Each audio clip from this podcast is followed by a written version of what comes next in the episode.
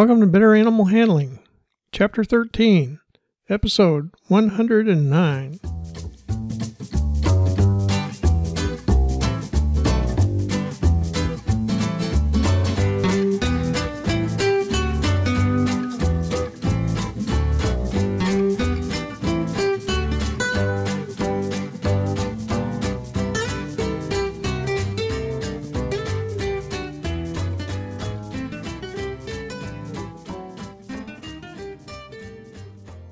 From the center of Missouri, USA, I'm CB Chastain, your guide to better animal handling, and Abby, my cattle dog and sanitary inspector co host.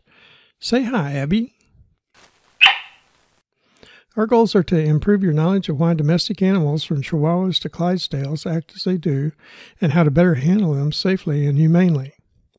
Today's episode is on diseases transmitted by small ruminants.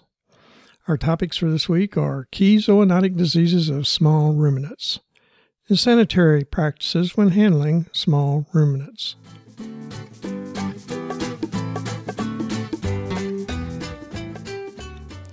Apparently healthy domestic small ruminants pose little risk of transmitting disease to healthy adult handlers who practice conventional personal hygiene. The risk of physical injury are greater than the risk of acquiring an infectious disease. Brucellosis is a bacterial disease that can cause abortion in goats and sheep and is transmitted to humans by exposure to body secretions, saliva, urine, fetal fluids, or eating meat from infected goats or sheep, or drinking unpasteurized milk from goats. The disease in humans is influenza like and called undulant fever. It's now rare in the United States. Most cases are associated with imported goats. Rabies in small ruminants cause signs of disease such as drooling, depression, inappetence before the transmissible stage. Transmission is not associated with normal appearing sheep, goats, or South American camelids. Anthrax is a spore forming bacteria that can cause blackened skin infection and death in humans. Small ruminants with anthrax can transmit the disease to humans by body secretions, contaminating soil with anthrax spores, or exposure to infected animals' wool or hide. Most, 95%, of anthrax in humans is cutaneous and characterized by painless ulceration, fever, headache, and possible septicemia. Other forms are pulmonary from airborne infected wool, hide, or hair, and gastrointestinal from ingesting infected meat. Another name for pulmonary anthrax in humans is called wool sorter's disease. Listeriosis can cause generalized disease in immunosuppressed humans that includes atypical pneumonia and meningitis. It's transmitted by contaminated meat, milk products, or raw vegetables or fruit. Transmission is not associated with direct exposure to normal appearing small ruminants. Leptospirosis is a bacterial disease of small ruminants that's transmitted in infected small ruminant urine. The organism in urine or urine contaminated food or water can be transmitted by gaining entrance into a human's mouth, breaks in the skin or eyes. E. coli 0157H7 is a bacterium that's in the feces of healthy cattle. If ingested by young or elderly people, it can cause bloody diarrhea and less commonly kidney failure. Most cases in humans are from ingesting undercooked, contaminated ground beef. Small ruminant handlers may be at risk.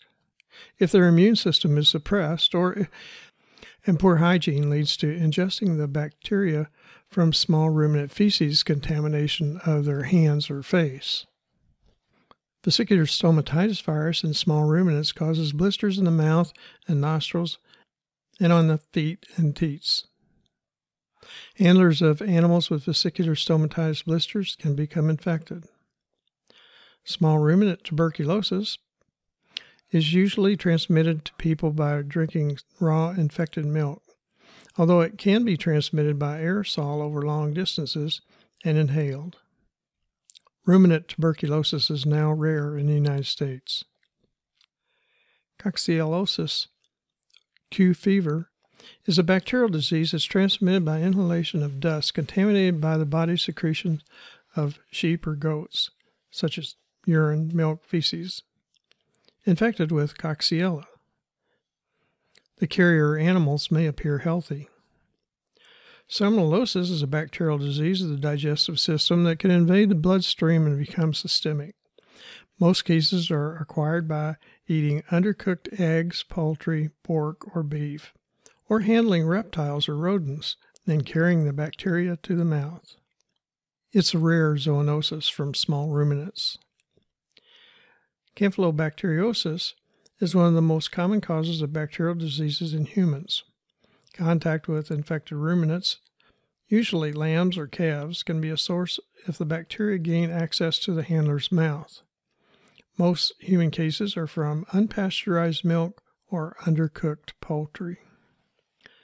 Contagious pustular dermatitis, also called sore mouth, ORF, or scabby mouth, is a pox-like virus primarily of sheep and goats, although camelids are susceptible. Humans are also susceptible and can acquire the disease when exposed to secretions of infected small ruminant nose and mouth. This is most common on handlers' hands after drenching sheep or goats. Dermatophilosis, a bacterial disease of the skin, is transmitted by contact or by stable flies. Ringworm is a fungal infection that can be transmitted by direct contact.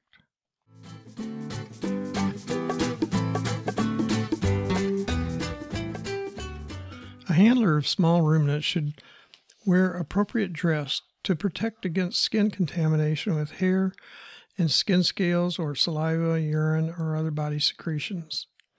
Gloves should also be worn when handling the mouth or nose of sheep or goats due to the risk of contagious eczema, which is also called pustular dermatitis, sore mouth, or ORF. Ticks should be controlled.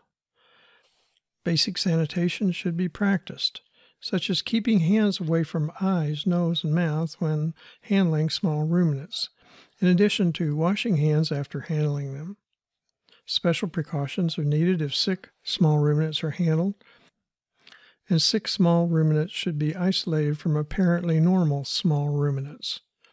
New herd members should be quarantined for at least two weeks to, re- to reduce the risk of transmitting a disease that new animals could be incubating before being introduced into the rest of the herd. Contact with wildlife should be controlled, especially rodents.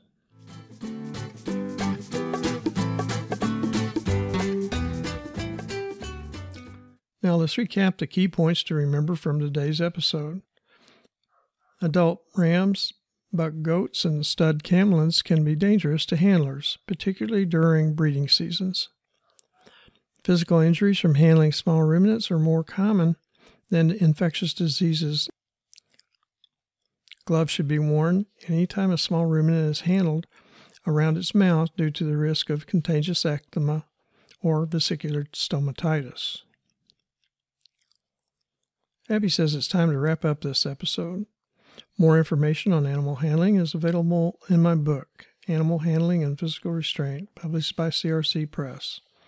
It's also available on Amazon and from many other fine book supply sources. Additional information is available at betteranimalhandling.com. Don't forget, serious injury or death can result from handling and restraining some animals. Safe and effective handling and restraint requires experience and continual practice. Acquisition of the needed skills should be under the supervision of an experienced animal handler. Thanks for listening.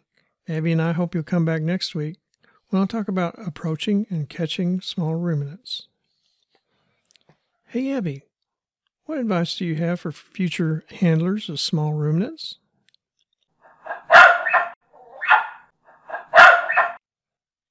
She said nothing good ever comes from kissing an old goat. I agree, Abby. Those are words to live by.